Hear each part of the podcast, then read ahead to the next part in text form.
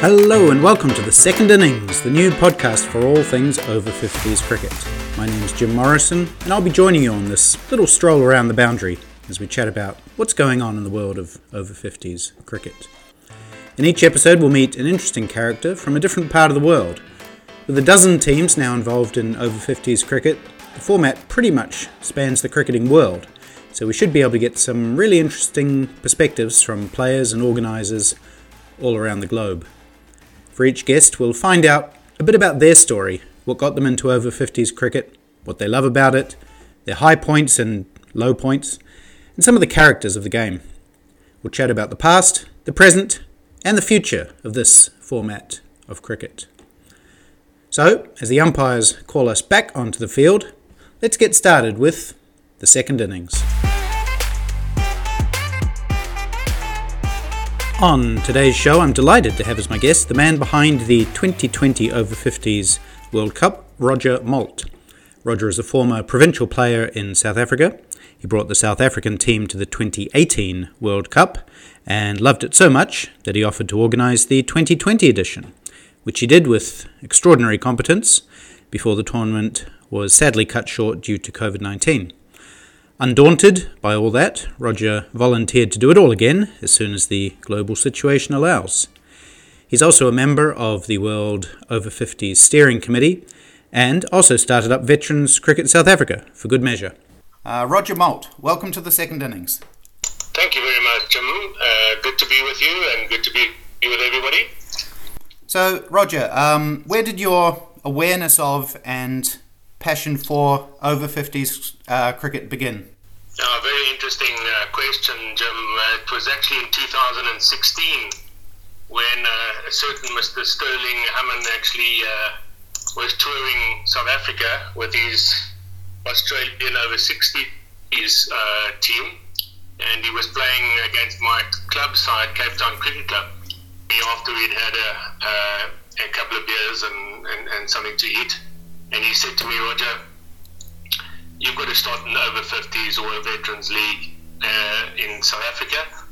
And what I'd like you to do is gear yourself up for the over 50s World Cup, which is going to be happening in Sydney in 2018. Well, I didn't think too much of it at the time because, uh, you know, we, we didn't have any veterans or any over 50s cricket in South Africa. But as as I you know, I started investigating uh, more into it, I realized how far behind we were um, when it came to uh, uh, United Kingdom, Pakistan, Australia, New Zealand. Everybody was playing over 50s cricket uh, or veterans cricket, and and we hadn't, you know, we hadn't continued to do that in South Africa. So we had no structure whatsoever and uh, it was in 2016 that we started gearing up for the 2018 World Cup. So from from that beginning, you you actually did an amazing job bringing a South African team to the 2018 World Cup. Uh, you had a lot of obstacles to overcome, uh, and despite those obstacles, your squad included, I think, about 10 or 11 guys who had played first class cricket, and you know, on paper, you could have been one of the favoured teams. Uh, but the team struggled on the field in terms of results and injuries. What uh, what sort of main lessons did you learn from that from that trip and that tournament? Well, I think the key message, the key learning from that uh, tournament was fitness.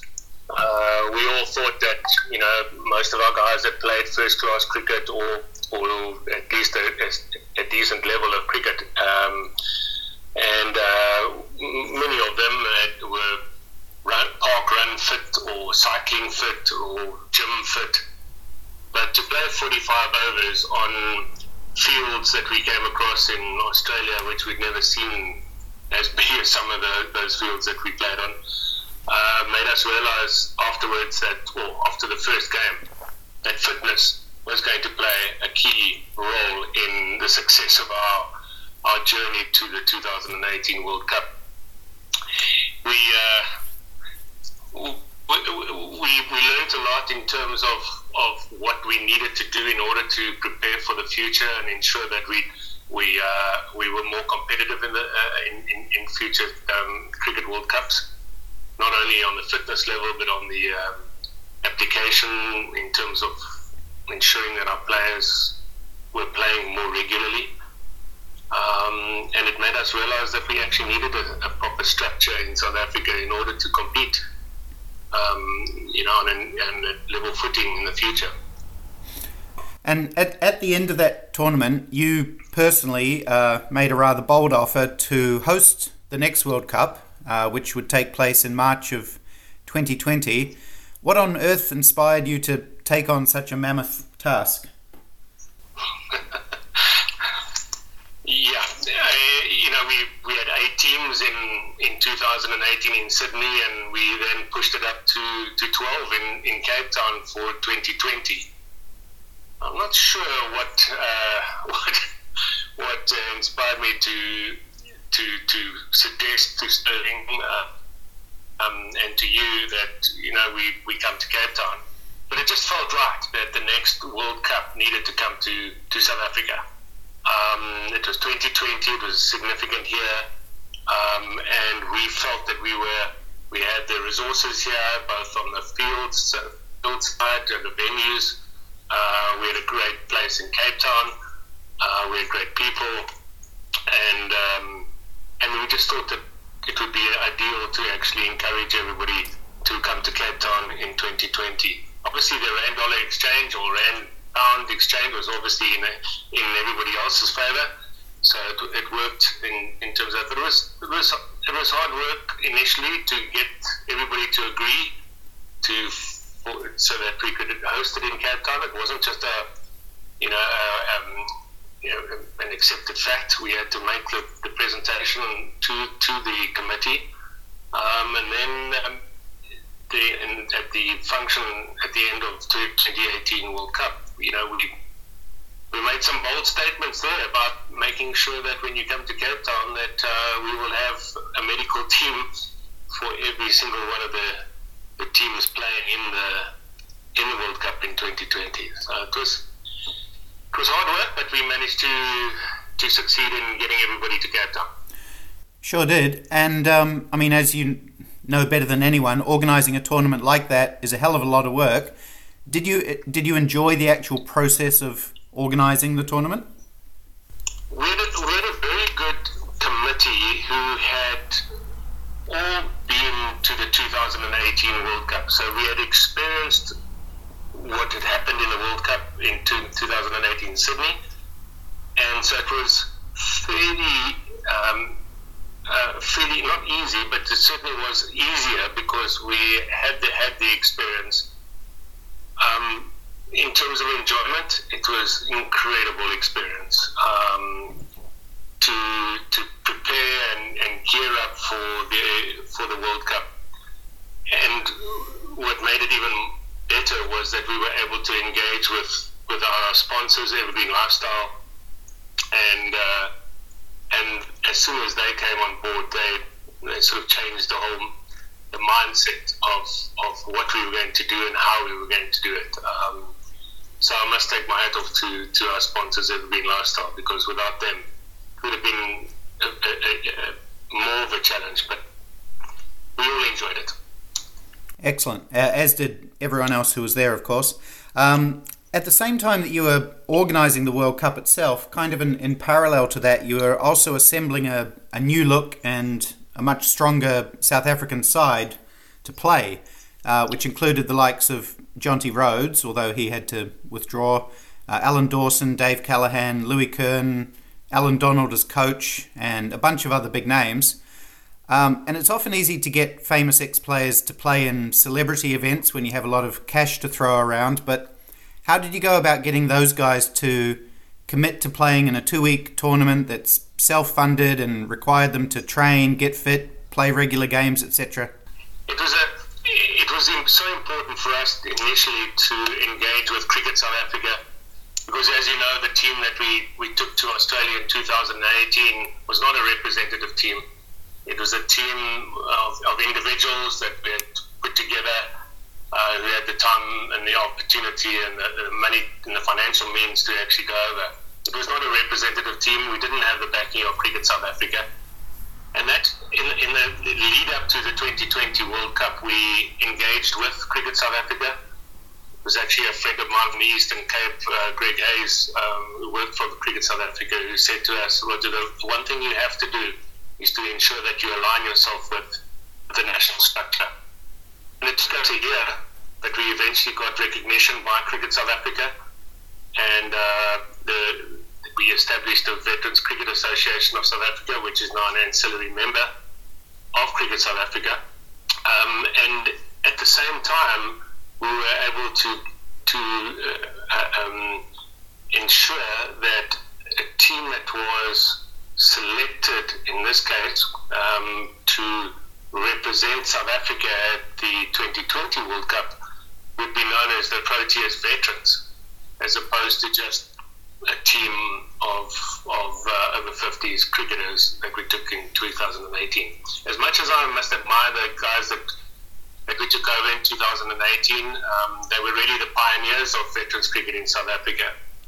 But we got the approval from Cricket South Africa to actually give national colours to to the players that were going to represent uh, the nation at the World Cup and and it was it was interesting because we were able to select a, team of, of players that had in the past had not been able to um, represent South Africa because of the apartheid era, um, and they were there were players that had represented South Africa and were going, potentially going to represent them once again.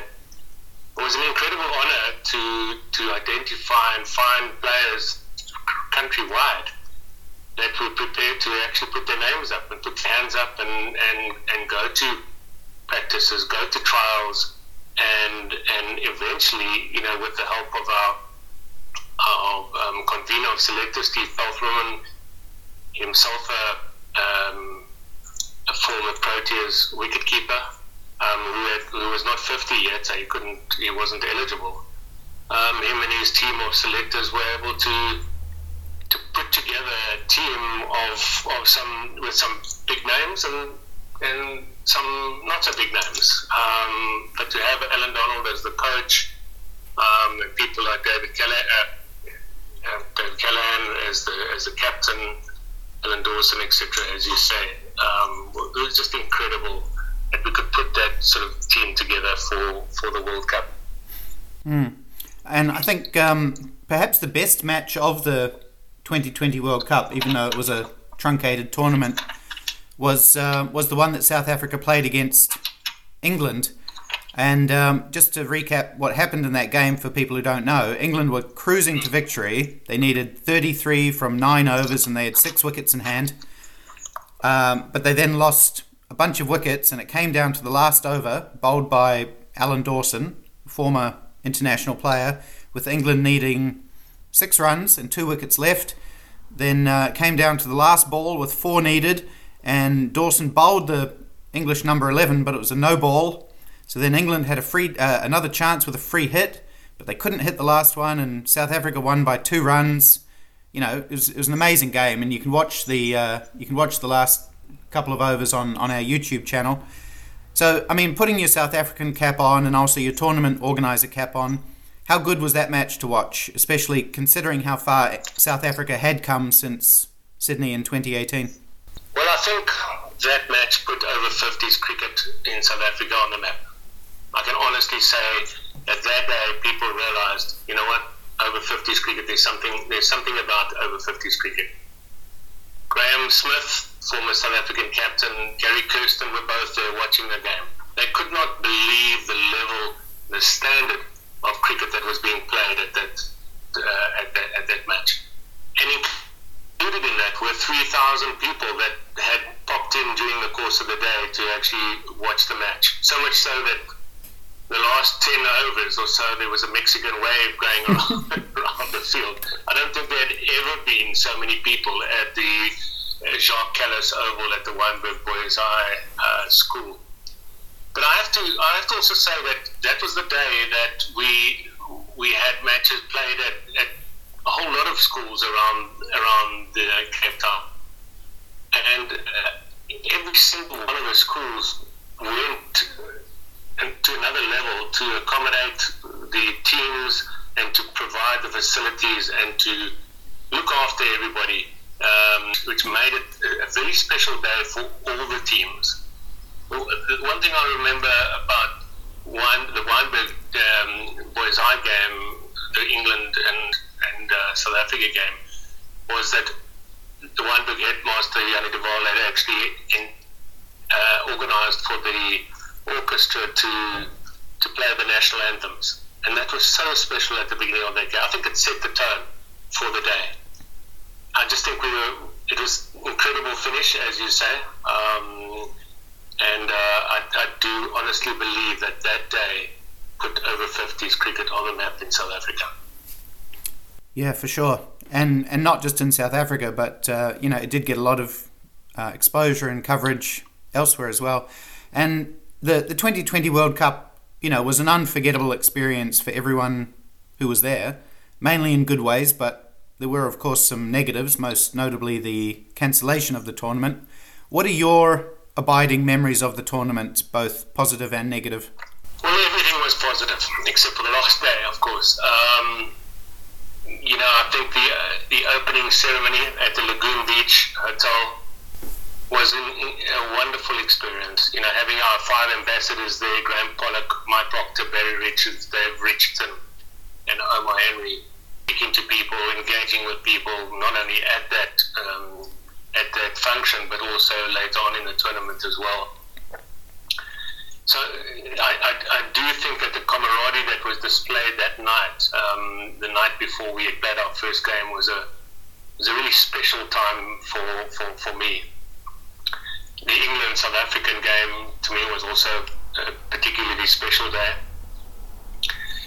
But the I have to say the 15th of March, Sunday the 15th of March, which was our which was our last day, and you, myself, and Sterling, our medical team, the sponsors, our local organising committee representatives, and a few other people all in that small room in at Lundra Cricket Club on the day that we uh, we had to make the decision, and uh, at that at that stage, no one knew what a mask was. We sat with probably twenty people in one little room there and discussed what the next steps would be, and and quite rightly so, based on the information that we received from our our medical director, Dr. Parag Pandya, who, who had been an inspiration and support to us as a it's a local organising committee, not only during the tournament but prior to it, when we were considering whether we should continue with the, the tournament um, prior to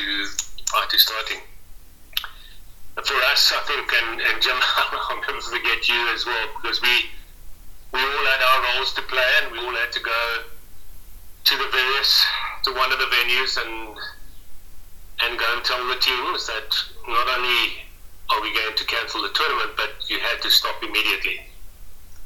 And I remember going, I remember dropping you off at Cape Town Cricket Club, and you had to go to the New Zealand game, the New Zealand Zimbabwe game, and I went on to Claremont, and I and, and Pakistan had just scored well over 300 runs against Wales.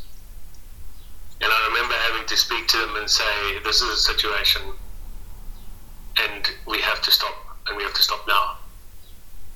I, I, to, it will stay with me for, for many, many, many years that day. But it was a good decision because we had to get 350 people back home. And that day, that afternoon, gave them time to start organising their, their, their way back to their respective countries. And the thing that stays with me the most is that we were able to get 350 people back to their to their home countries, and we were left with three of three Sri Lankan uh, uh, players and managers in Cape Town who stayed for four months uh, at, at, an apartment in Cape Town.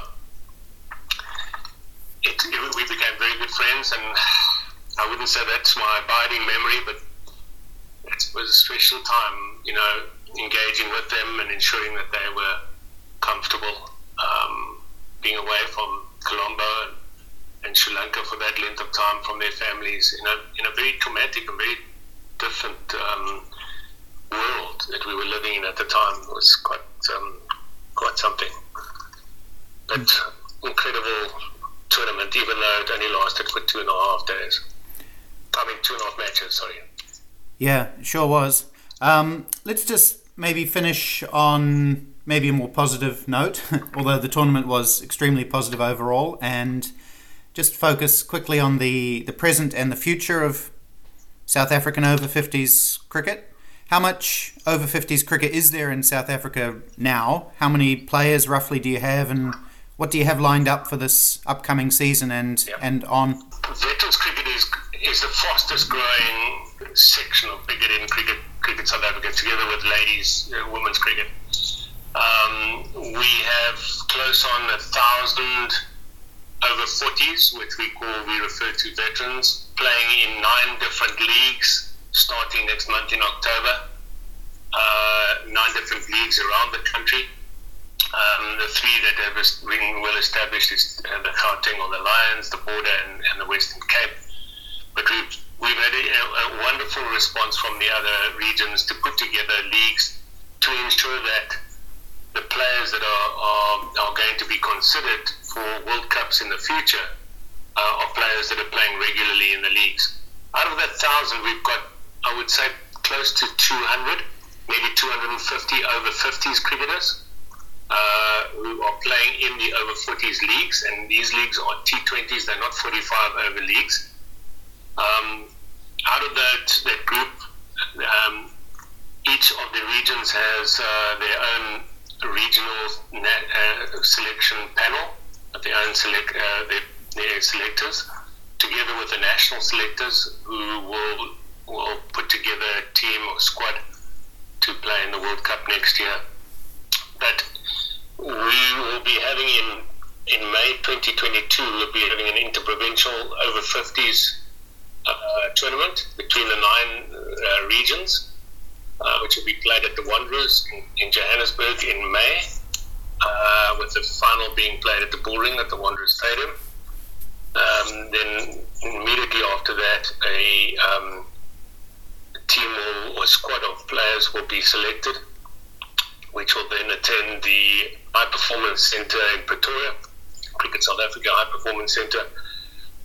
And from that, from a fitness point of view, from a cricketing skills, technical the final 16 for the over 50s World Cup in November will be chosen. And I, the what what we're trying to do is to also, from an, an international point of view, is to try and revisit our our intended goal to play against Zimbabwe and Namibia. We'll hopefully we'll be able to do that next year before the World Cup, so we can get some international experience. Um, but I think the good news for us is that as as Cobus Bericus from Evergreen Lifestyle said at the end of the of the World Cup uh, in 2020, he said, "We will be back. We will support you in at, in the 2022 World Cup." So Evergreen Lifestyle has committed to being the main and title sponsor of, of next year's uh, World Cup. And so everything was going particularly well as far as over 50s and veterans cricket is concerned in South Africa.